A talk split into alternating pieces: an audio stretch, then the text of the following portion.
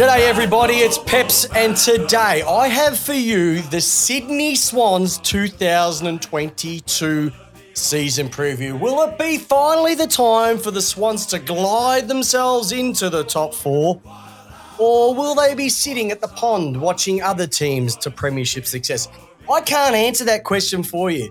So I've reached out to the beautiful northern states and got in contact with Hugh Robertson. You might know him from The Raw, but more importantly, he's going to give you the ins and outs, the nitty gritty of the Swans. Hugh, welcome to Lace Out. Thank you, Peps. It's a pleasure to be here. I, uh, I'm so excited for this season. I bought my tickets for round one just the other day, and I am counting down the days.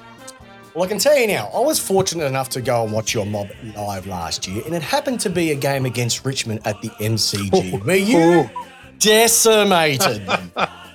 Now, I, that's one of my favorite games for the last few years. That was a beautiful thing to watch. it was a beautiful thing. I even took my daughter to that, and being a Melbourne supporter, going to uh, that was when lockdown finally finished here in Melbourne. We were like, we're going to go watch the footy. It was a beautiful day, and you smashed them. And then I felt sorry for you in a way because whether it was injury, form factor, COVID, I don't know what, but we just weren't able to maintain that form for the end of the year because you would have given it a major shake if you had continued at that level for the remainder of, of, of what happened in 20, 2021. So from your perspective, like what are the what are the hopes, what are the dreams for your mob this year? Where where what can you tell us about the Swans and your outlook on them for the upcoming season? well, I reckon really top four should be the expectation for everybody inside and outside the club. So we finished uh, just outside the four last year on uh, percentage. Yep. Uh, and we dropped three games to teams that we absolutely should have beaten. And if we'd won that, I think we would have finished second. So this year, and our draw's not too bad this year as well. So there's absolutely no reason why, if we tighten up a bit and win those games that we should, you know, a few more games into the young kids and a bit more maturity, and hopefully a bit of a sting from losing that final against GWS in that absolute heartbreaker, uh, will, you know, get a bit of fire up them and uh, inspire them to greater heights this year. What concerns me a bit about your mob is there is so much talent that's young right now. Yeah. Yet if I have a look at names and I'm going to just throw some out at you Franklin, Kennedy, Sinclair, Dane Rampe, Tom Hickey, Sam Reid. I can even go down, if I want to, as far as Naismith, Parker, and Fox. They're your 29 and aboves, which Yeah. is sort of that, okay, we need to start thinking about what's going. That's a core group of around about, I reckon, 10 to 12 right there.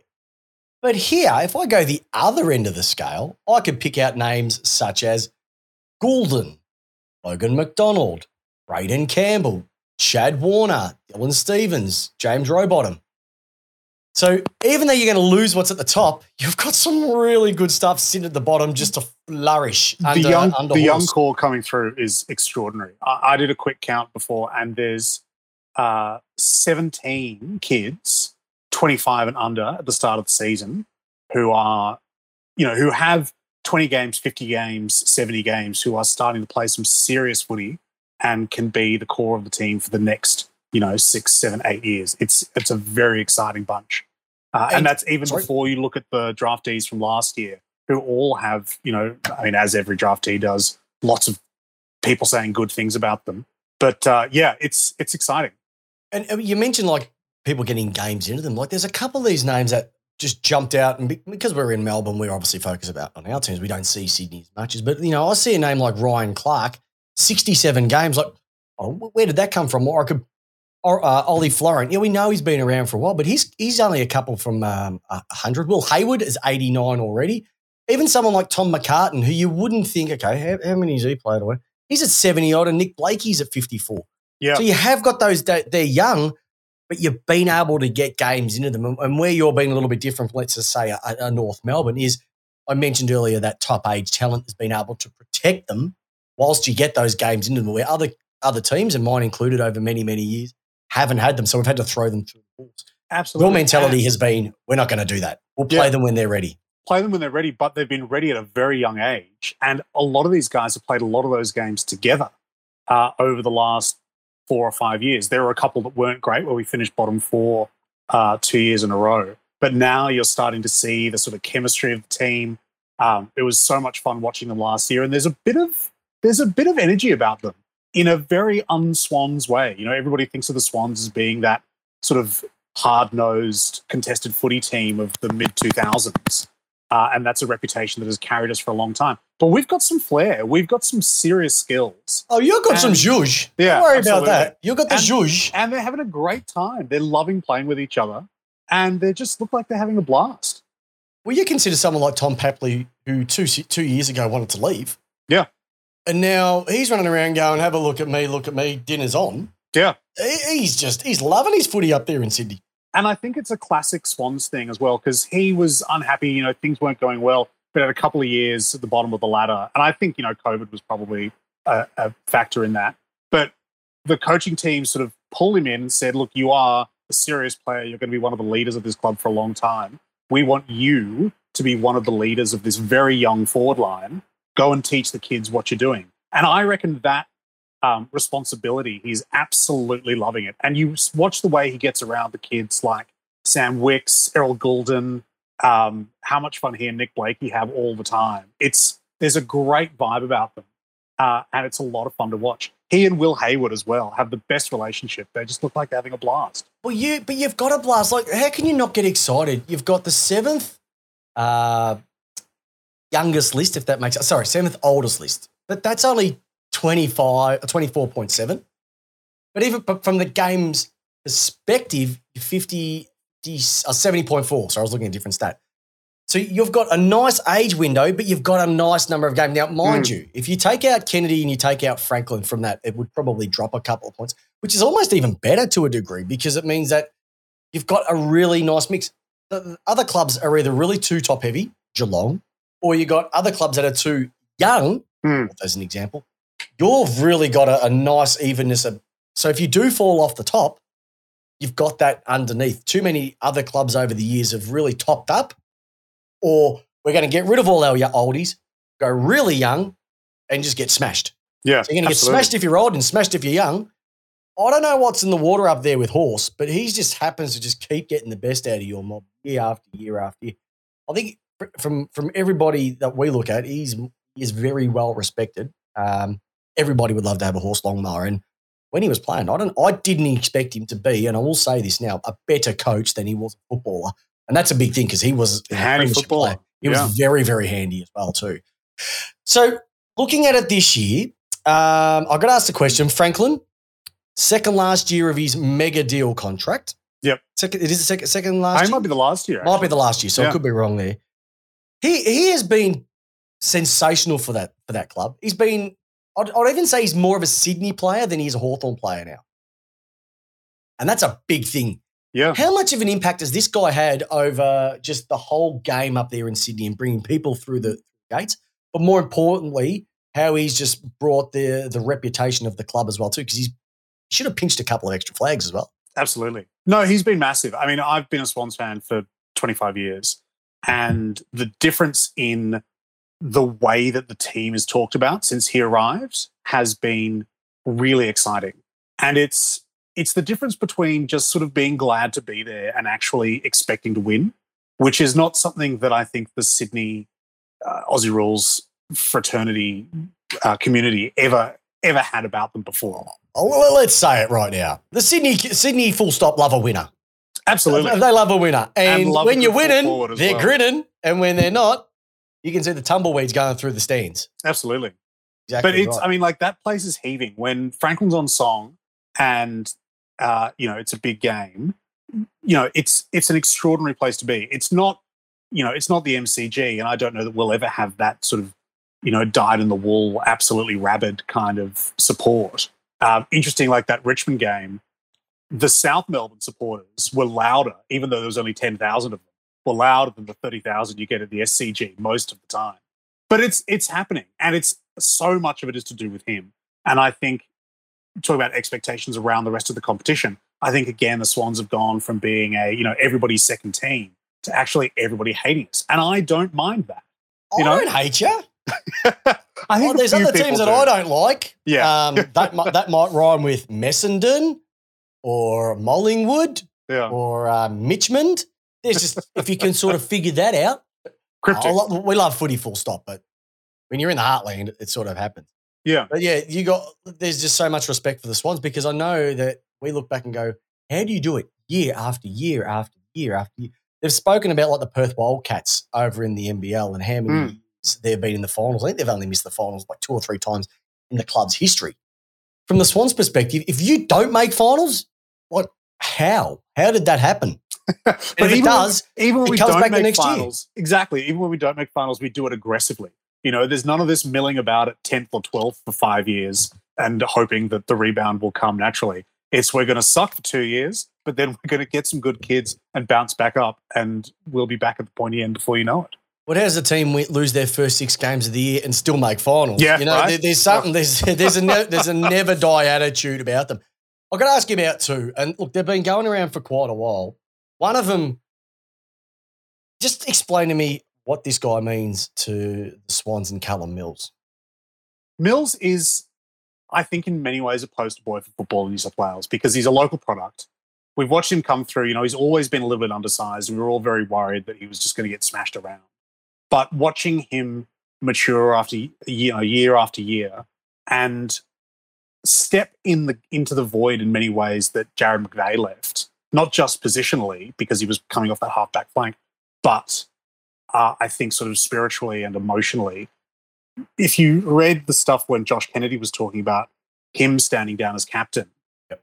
he went to Longmire and said, Callum Mills is ready. He's ready to be captain. And, you know, he's 24. And that's pretty young for a club where there's no shortage of leadership. But he's clearly ready. And it's interesting because, you know, we always thought that Heaney was going to be the guy. And I thought he was going to be the next captain for sure. And Heaney is, is a wonderful player and I love watching him. But there's something about the kind of quiet determination of Callum Mills. It reminds me a bit of Paul Kelly. Not so much in the Ooh. in Oh, the no, like, and that's a the big playing call. side. Yeah, absolutely. But just in that, like, he would never say more than 20 words, but you knew that every time he'd go out, he'd crack in as hard as he could. Yep. And um, you would never had any doubts about his uh, ability or his leadership or his his sort of will. Uh, and that's yeah, it's high praise. It's a beautiful thing to see. And, but the poor kid, unfortunately, and I say kid, but you know what I mean. But the, the poor guy, he, well, the last couple of years hasn't had the greatest run with injury. So just when he thinks he Mm. gets over one, something else pops up, something else, something else. Once he gets going, he's he is just one of the most reliable running around for your group, and not even for your group in the league. Like if you were, Yeah. if you're a coach, I want Callum Mills on my team because you just know what you're going to get. Absolutely. He was so good in that little passage last year. I mean, he was in the top handful of players in the comp, I reckon, in the sort of middle of the season last year before he got knocked down a little bit. Tell me about the other guy. You mentioned him a moment ago, Isaac Heaney, like another local boy. There was Yeah. obviously, oh, they're pulling him through their academy, etc. But please to say it for what it is. Like, okay, you need as much help as you can get up there. all Yeah. right? And I, he I don't have any to call up because if you go to Adelaide, it costs a lot less than it does the cost to live in Melbourne. So what? They should get. Give, I, I don't think you were using the cola for what it was. I don't care what Eddie said. You need it. You need it. But this is a guy that you're going to keep because yeah, for all the for all the stableness that you're going to have with he, uh, with um Mills, this guy's the flash. Like, Absolutely. He, he, where, where where Mills is the the steak, this guy's the sizzle. He Yeah. is just. He's. I love watching this guy. And like I said, the game I watched last year, mwah, he was just gorgeous, gorgeous He's- to watch. he's Not from a looks extraordinary. I don't want to get that. You know, get that wrong anyway. From the way he plays his football. He's extraordinary. And another guy who we really have only seen glimpses of because of injury. You know, if he actually gets a full season at it without a little niggling something or, uh, you know, he's had ankle in- injuries, he's had various shoulder injuries. If he gets a proper run at it for a whole season, he's spectacular. He's one of the few players, I think, in the entire competition who has the combination of uh, like ball winning ability, but then his vertical ability is extraordinary. And you look at guys like, I don't know, he's not quite the same, but if you look at like Pendlebury or Bontempelli, the guys who can go from the midfield to the forwards and have a huge impact, they've been doing it for a long time and are very good at it, but they can't jump. Like they can't jump like he can. He's got the most incredible vertical leap. And when he's on song, and you saw it a bit last year, when he's on song, he's spectacular. It's amazing. Well, with those two guys that you mentioned a moment ago, they're pushing 190 plus. He's only 184. So he's Yeah. not tall. So he's, he's losing a couple of inches on him, but he has got a vertical leap. Like I, I remember watching him at a game at the MCG, Mayor, um, oh, probably two, three years ago. And I think he sat on Jesse Hogan's shoulders that day. The one in the back pocket. yeah. Yeah. you know the one. yeah. Everybody seems to win Mark of the Year against us. Yeah. but uh, he was he's a, he's a serious player, and you can just sort of you can just see he just needs a bit like he's all Australian caliber. He's Absolutely. just got to get his body right and have that consistency as well Hmm. too. But um, I've got to ask you about one guy who I don't know what you're going to do with him. So you might have an insight for me. Paddy McCartan. Yeah, it's an interesting one. I think he's definitely a project player, and it's such a Swans thing to do to to pick him up and try to figure out what to do with him. Honestly, at the moment, I don't quite know how he fits in, and I suspect that he'll probably be made to work for it, as Longmire does with everybody. Um, but I do love the thought of the McCartan brothers running around in the same backline for the next few years. He's definitely. I mean, we've never we've lacked a, a, a big body defender since Heath Grundy retired.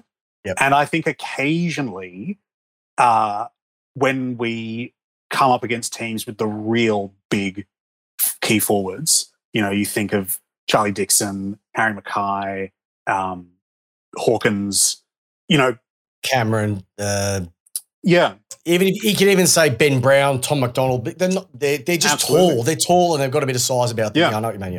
but we've been playing for years. We've been playing Dane Rampe on them, who's given up, you know, 15, 20, 30 centimeters every single time. Tom McCartan's come along and he's a superb player, and I love watching him down back.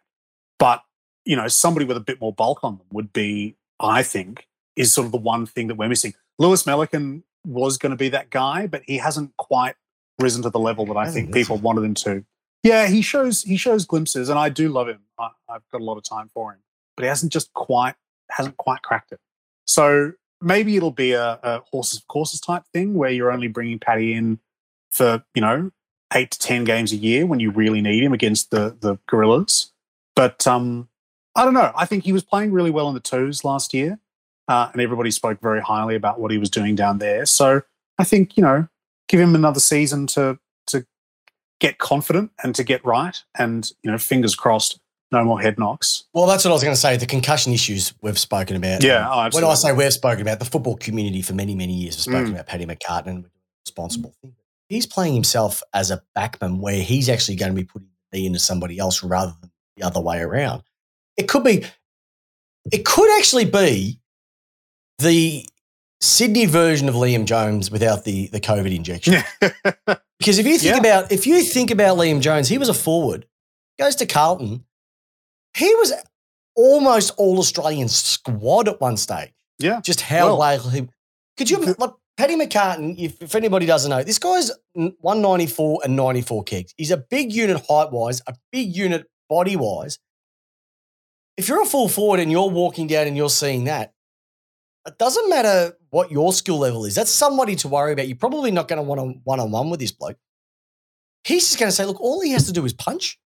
The pressure's not on him as much to, to kick the scores because we know forwards are where the pressure. Mm. This might be something, another one of those genius things that the Swans have done that you just sit back and why didn't we take a punt on this guy? Well, the guys that I mentioned before, Heath Grundy and Ted Richards, both started their careers Oh. as forwards. And then, you know, Teddy came over from Essendon, Reg came over and was, I think he had one game where he kicked three or four goals. And then Roos and Longmire looked at them and said, no, no, you're defenders, get back down there. And then they locked down that back line for 10 years. And I can tell you that I had a chance to interview Ted Richards on the uh, Lace Out Chat With series, and you can find that in our Chat With uh, series uh, collection if you desire on the Lace Out podcast. But uh, yeah, he, he was awesome. And he said the same thing. It was just like, you know what? I, I looked at it and went, okay, well, I've normally played for, but I'll, I'll go back. And the back line is awesome because you can see you can see the game in front of you. You're able to adjust as more. You can adjust, you adjust to your player. One person who adjusts better than anybody I've seen from a, a long, long time, besides Jakey Lever, is he just reads it like a book. But that guy that you've got going, the good old number, uh, Mr. Rampe. Sorry, I forgot. Mr. Rampe. 24. He- so what's he looking at? He's looking at probably what he'd be one eighty nine. I actually thought he was shorter than that. One eighty nine and nine. It's Is the hair. It's very tall. It might be the hair. he, he looks short and always seems to be ten centimeters shorter than his opponent. Yeah. He never gets beaten. Like this guy is an absolute. He he is a gun. Like Yeah. any club would want him.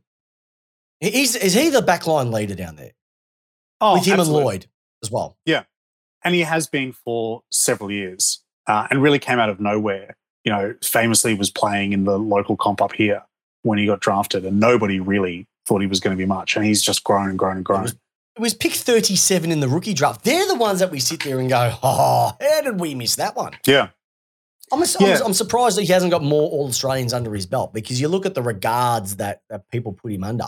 I thought he would have had a couple more than just the one that he's got. I know he's made the squad as well, but yeah. squads are nothing. Well, I tell you what, you get him uh, not having to play on the big gorillas again, uh, and let him do that sort of third man up, uh, halfback marshalling, and then start some of those rebounds. I think he's going to become a very, very damaging player this year if he doesn't have to do those lockdown roles. That could be that could be very special. So for the for the Swans to make that jump, and funny enough when we say jump, because a jump for you guys is from bottom four to top four. Yeah. Most teams jump is like bottom to, to top of the bottom eight. In some cases, it's just getting it. But for the Swans, we know you, you, you spend a lot of time in the top eight. What, where can you see the improvement, and what's the danger for you guys this year? So I think I think the improvement and the danger are two sides of the same coin, which is the youth and the energy and enthusiasm. If those kids that we were talking about before, the guys under 25, if they can make the next step up and really start taking over games, then that's top four easy. If they played a last year and above, spectacular. But, you know, I think a lot of teams will have spent some more time uh, doing more work against the Swans and looking at more in the video room. Um, there's always the chance that you have, you know, second year blues or third year blues, or that things just don't quite click the way that they did last year, which was a, a- an incredible and magical year. And I think you saw a bit of it, you know, the sort of lack of maturity just came through occasionally at bad times. So there was the loss to GWS in the final where we just couldn't kick that final goal despite, what was it, eight shots on goal, 10 shots Yep. on goal. Oh, I think Um, he kicked what two six in the last quarter or something. Along something like and that. you I- were peppering those I goals. I still haven't been able to nothing went through. rewatch it. It just makes me too sad. But then you look at three of our losses last year. We lost to St Kilda by 29 points, lost to Hawthorn by 38 points at a time when Hawthorn were not troubling anybody. And we lost to Gold Coast by 40 points. Like, you know, we just can't do that. And I feel like that's a sort of, you know, getting more experienced in this competition, getting better at turning up every single week, regardless of who the opposition is, not taking teams like that for granted, but showing up and saying, no, no, no, we've got this. We're going to beat these guys and we're going to do it properly. We're not, we're not banking on the four points before we've even got off the bus.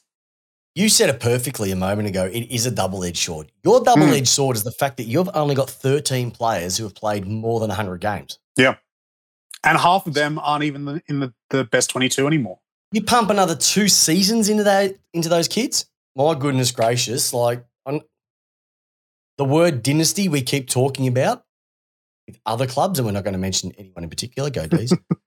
but uh, you you you can just see it where uh, a certain club they had Cotchin, Prestia, uh, Martin, um, they had Boston in there, they had Astbury, they had all these guys, Grimes, all coming through together. Yeah. Another team, Salem, Tracker, Oliver, Viney, Arms, all coming through together. Oh, look at this mob Warner, Gulden, Stephens, Hayward. You know, you can hear what I'm saying here. There is Absolutely. so much. It may not happen overnight, but I think it will actually happen. So So the window is wide open. The next, Oh, it's a big five or six window. years It is a big window. I, I, like some some people think that they've got a window. The only window they're looking through is at the play school window, the round window. I think you've got a genuine window, and it may not be this year, but clubs need to start getting worried about your because even though you got your top end talent, Franklin, Kennedy, Parker, and Rampe, probably who will eventually fold, you know, fold in the next couple of years. There's so much coming through. Absolutely. You've got the, you have the luxury then to top up because you've done the hard yards with your drafting as well. Uh, you're in a a cracking spot. How can you not be excited? exciting Hugh? time. Oh, I am very excited. So what's the what's the feeling within the within the Sydney community at the moment? Um, obviously, practice games are coming through, and we're going to see with that. Is there any who's lighting it up at the moment on the track? I know everybody's burning it up on the track. They're setting their PBs, um, etc. But what have you heard? You know, under the radar that um, a lot of us may not have heard so far. Who's who's the excitement machine? Well, I mean, you've probably heard it, but I mean, the exciting thing is that um, Buddy's playing a preseason game for the first time, possibly in his entire career, which suggests to me that he is absolutely humming along, which is uh, a rare and exciting sight. Um, I'm really excited, and I hope we get some games out of him this year uh, about Braeden Campbell. So he was uh, Errol Gulden's best mate, came through and played a few games last year and was looking good before he got struck down with injury and didn't really feature in the back half but he the raps that people have on him from junior footy coming through you know best kick in the competition um, smart kid you know quick can win his own ball uh, i think he could be could be a real player and the other one who i love is justin mcinerney who's had a Oh, couple yeah. of great years He's been i reckon i reckon with um with jordan dawson going he's the obvious person to slip into that role that sort of halfback wing can run forward can kick goals uh, he had a good couple of years. You know, he got nominated for the Rising Star in both of his first two seasons. Um, but if he can take that next step, I think he's he could be something special. Is George Hewitt going to be a loss for your mob? Yeah, I think he will be. I mean, like I was saying before, everybody thinks of the Swans as being the, the Brett Kirk team of the mid 2000s. But our contested ball for the last few years has actually been pretty ordinary. We've been in the bottom half for the last, I think, five or six years. Uh, and Hewitt's been doing a lot of the heavy lifting there. Um, very underrated player. I think Carlton absolutely got a steal. Uh, and I was very sad to see him go. So we really need somebody, a couple of players to come through and to start uh, picking up the slack there. You know, Kennedy's not getting any younger. Um, Parker's still in there, but also, I mean, he's only 29, but still, you need people to start coming through.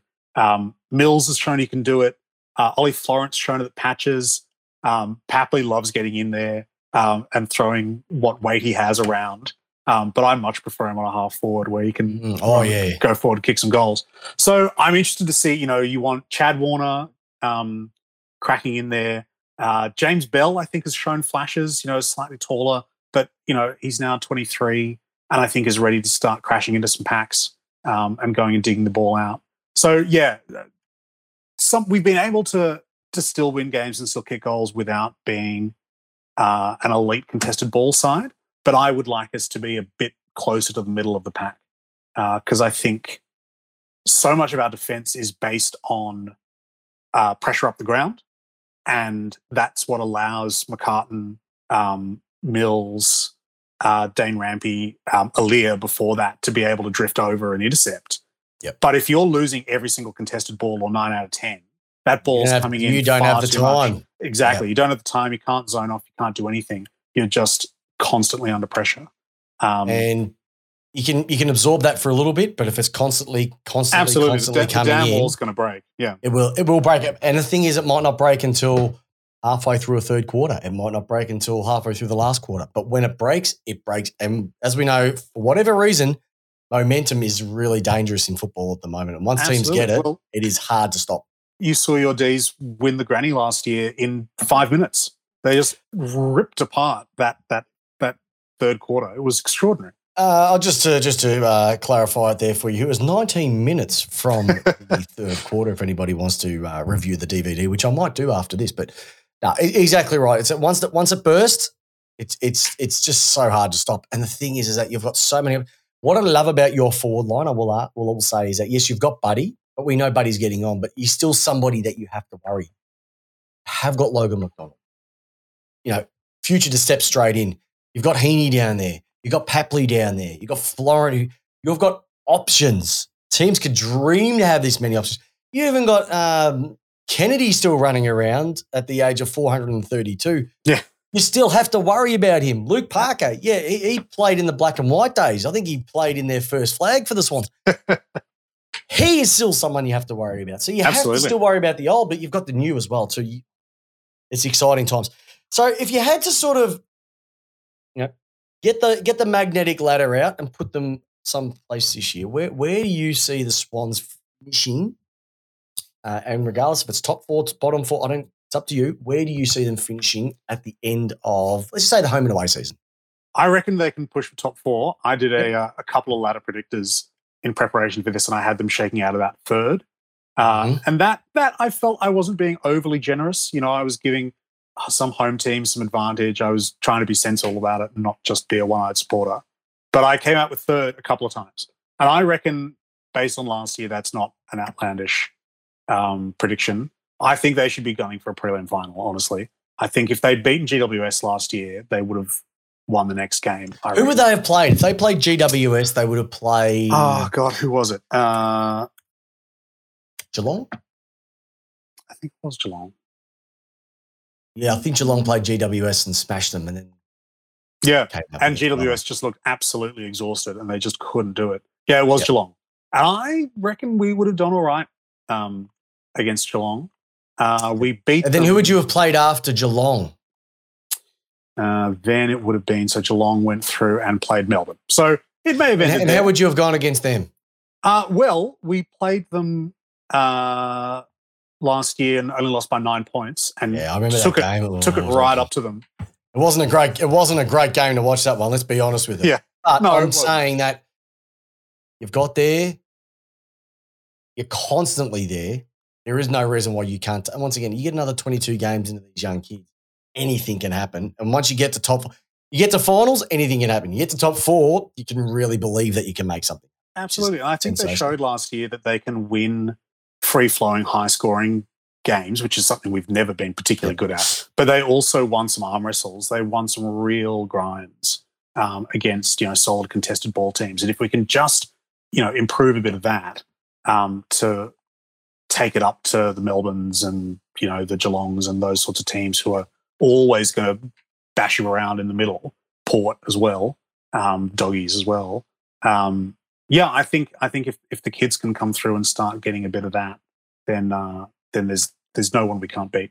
Hey, Peter Ladhams has joined you. This is the last guy that I'll, I'll ask you about. You- You've brought him in. Yeah. Is, how is he going to change up the team, or how is he going to make an impact for you guys this year? Well, I'm very excited about him. I mean, Horse has always wanted to play tall. I think he likes coaching and playing tall sides. Um, but our guys just get injured all the time, whether it's uh, going back to Tippett, Sam Reid, uh, Sam Naismith has just done his ACL again. So they've, oh, no, not his ACL, did his ACL last year. They just announced that he's out for the rest of the year. They're just going to sit him and put him in cotton wool. Sam Naismith. Uh, They just announced last week they're they're putting him in cotton wool for the rest of the year to let him get right. So, and Hickey, I mean, Hickey was extraordinary last year, but God knows those knees are holding on by. like, yes. I don't think it's even a thread. I think he's out of thread. Um, so if we can play Hickey and Ladhams together, um, you know, Hickey showed a lot of movement around the ground, which I was very surprised by. Very mobile bloke.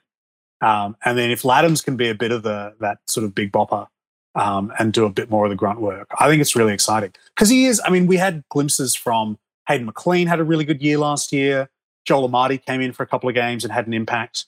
But I think they're still. I mean, they're both still 22 and 23. I think, Yeah. um, and not not as big as they're going to get. So if Ladhams can come in and be that second serious ruckman, which I think horses always wanted to play, I think he could have a huge impact. And he's come under Dixon. Sorry. He's, he's learned under Dixon. You- when you're doing these things late at night, it can really come out the wrong way. But he's done his apprenticeship under Dixon. Now he's going to go under Hickey. So he's, he's learning from a couple of the best. He's only Absolutely. 24. And He's he had played that year- 32 games. Like he's he's he's done his semi apprenticeship, but he's only going to get better under these guys. And like you said, if he goes, if you go the double duo, that means that Hickey. I remember that game against Richmond. I keep going back to it. Hickey, I think he kicked two out of your first three goals Yeah. in that game as well, too. Once again, you throw a big guy forward, you have to adjust. You have to adjust to that. So that's going to be such a benefit for you guys. And you're right. He, to bring him in, Horse only brings people in he sees something in, Absolutely. genuinely. Yeah. He's definitely seen something in him too. So Time to put the old agates on the uh, chopping board here, Hugh, because we're going to take our lens off just the Sydney Swans and we're going to have a look from a big perspective. And I, before I do that, actually, no, we'll do this now. Who is going to be, in your eyes, premier for 2022? Look, I, I think I think the dogs are going to do it this year. Okay. I, I, thought they looked really good at times last year. I, I think for a lot of the year they were the team to beat. You know, them and Melbourne were clearly the two all season. But I feel like the dogs, you know, they're still pretty young. Losing last year will have fired them up. Beveridge, I'm sure. I don't know if you've seen the Chopper Read moustache that he's um, rocking at the moment, but something's happening there. He's he's feeling it, uh, and I reckon I reckon they could go they could go one better this year. Hmm, interesting. Nice pick. All right. What about from a Coleman medal perspective? Look, as much as this pains me to say it, I, I have a feeling it might be Harry McKay. You know, Carlton Carlton are going to get better this year, uh, and if he's getting delivery from the Sam Walshes of the world, I think he's going to kick. I think he's going to kick some bags. So he kicked 60 odd last year. Yeah, he wasn't far off it. I think he ended up third. Um, No, he won it last year. Oh, he did too. He did. Yeah, he won it last year. Of course. Um, yeah, Tom well, I Hawk reckon comes he could go second, and I think back. Fritchie came third or whatever. But yeah, it's it's awesome. So you're Yeah. going the big fella, Harry McKay? I reckon he can do it again. I don't. I don't see that there's too many other teams who funnel so much of their attack through one Yep. player as Coleman do. And maybe, maybe he'll get robbed of a few by some of those mids getting better and some of the kids getting better.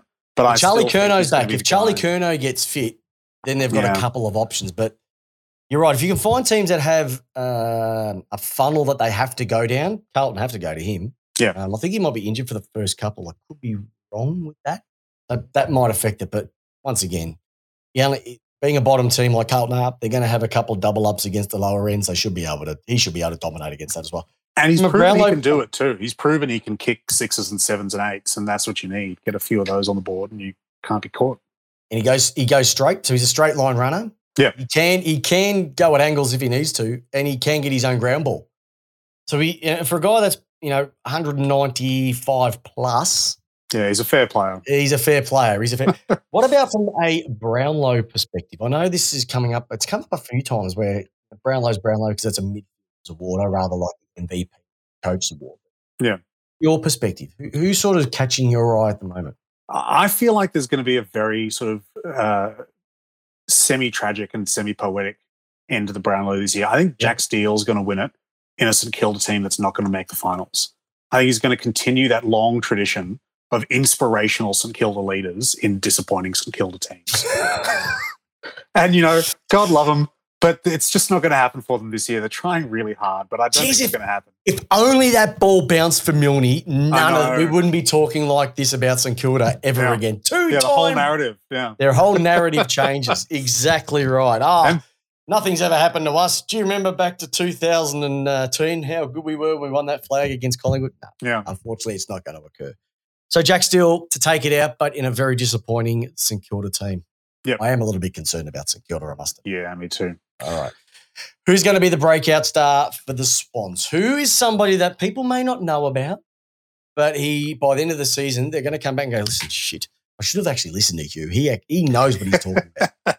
so I reckon the two. I was talking about Justin McInerney earlier. I think he could make the leap to like serious player in the competition. Yep. But the one that I'm really interested to see how he goes is Dylan Stephens.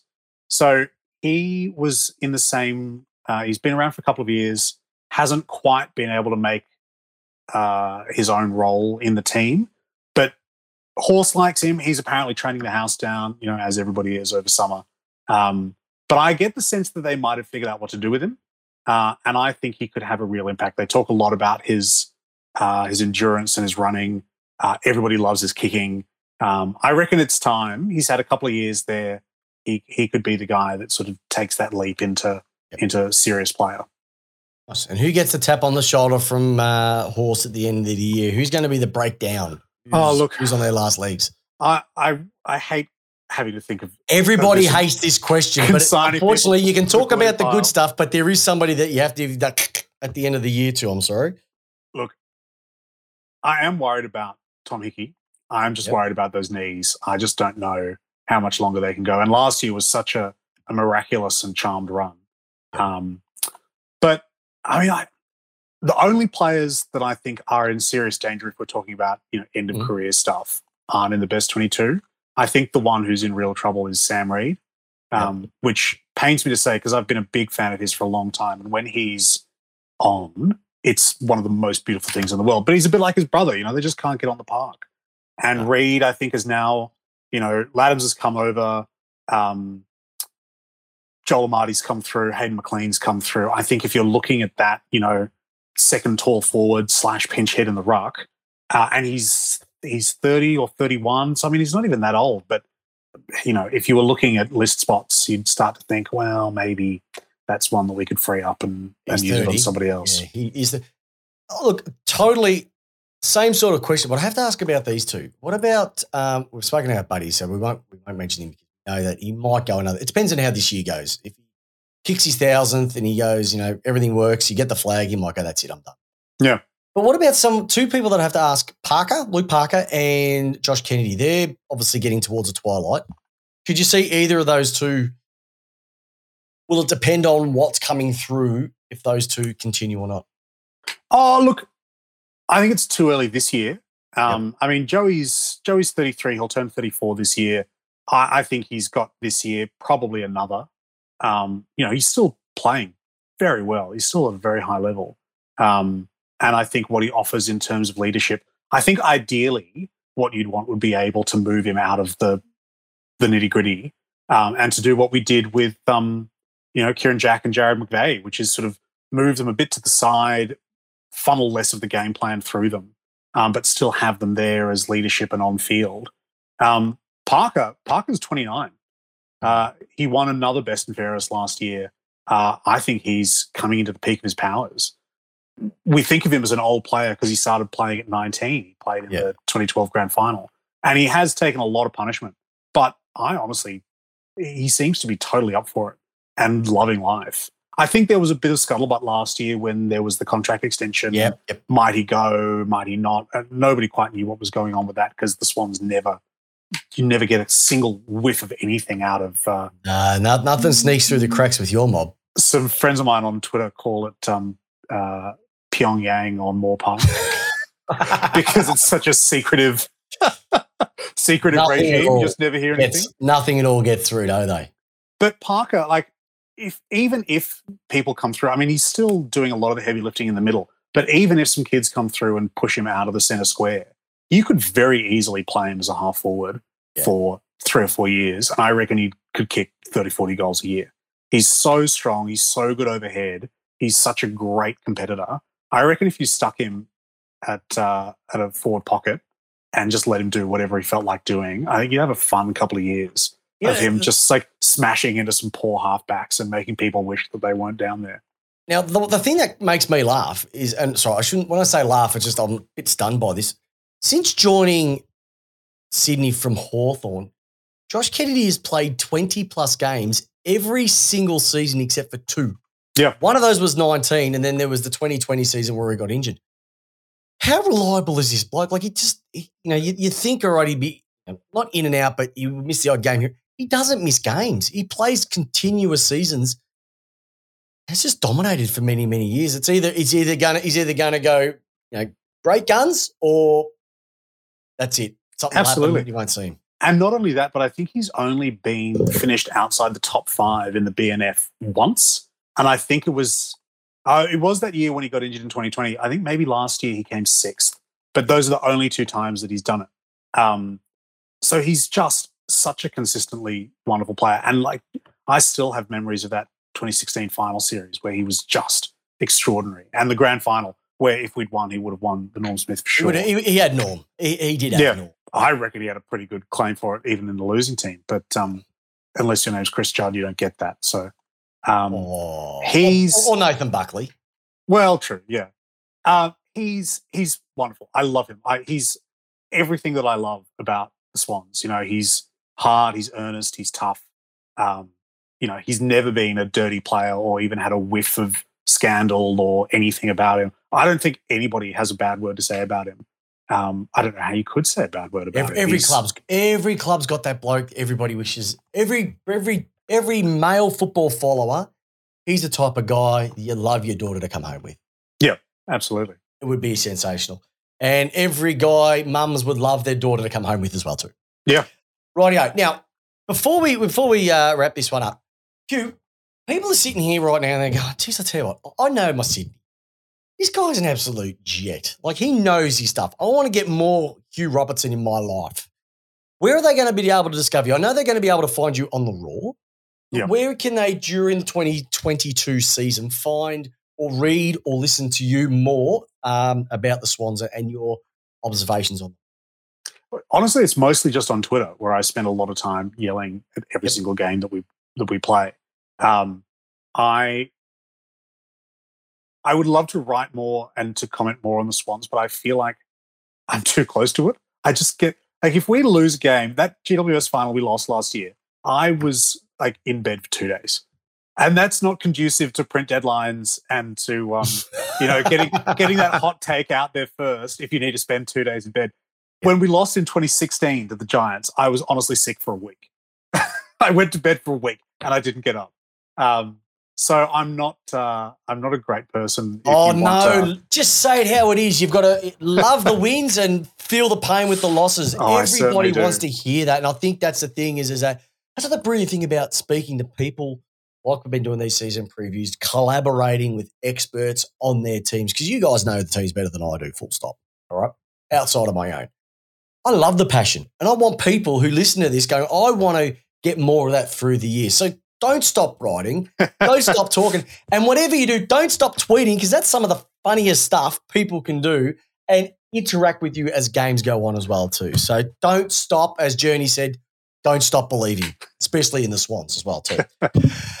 Listeners, that there mm, your 2022 season preview. You're brought to you by the superstar, Hugh Robertson. I'll tell you what, when I reached out, you were like, get me on board. I want to have a chat about a club that's so passionate uh, and so close to my heart, and I can't thank you enough. But more importantly, there's just one question I have to ask you, Hugh, and it's simply this. Hugh Robertson, co-host of the Sydney Sydney Swans, Sydney Sydney Swans 2022 season preview. How do you want your footy? Lace out. There you go, listeners. Have a great night. Hugh, you are an absolute superstar. Good luck, Swans. Keeping you in the eight. Thanks for listening to the latest episode of Lace Out. Head over to iTunes and Spotify to subscribe, rate, and leave us a review. And remember, join us every single Tuesday night, 8 p.m. Australian Eastern Standard Time, on our Facebook page with yours truly, Christopher Pepper, and the co host with the most, Jamie Wallace, giving you your footy how you want it. Lace out.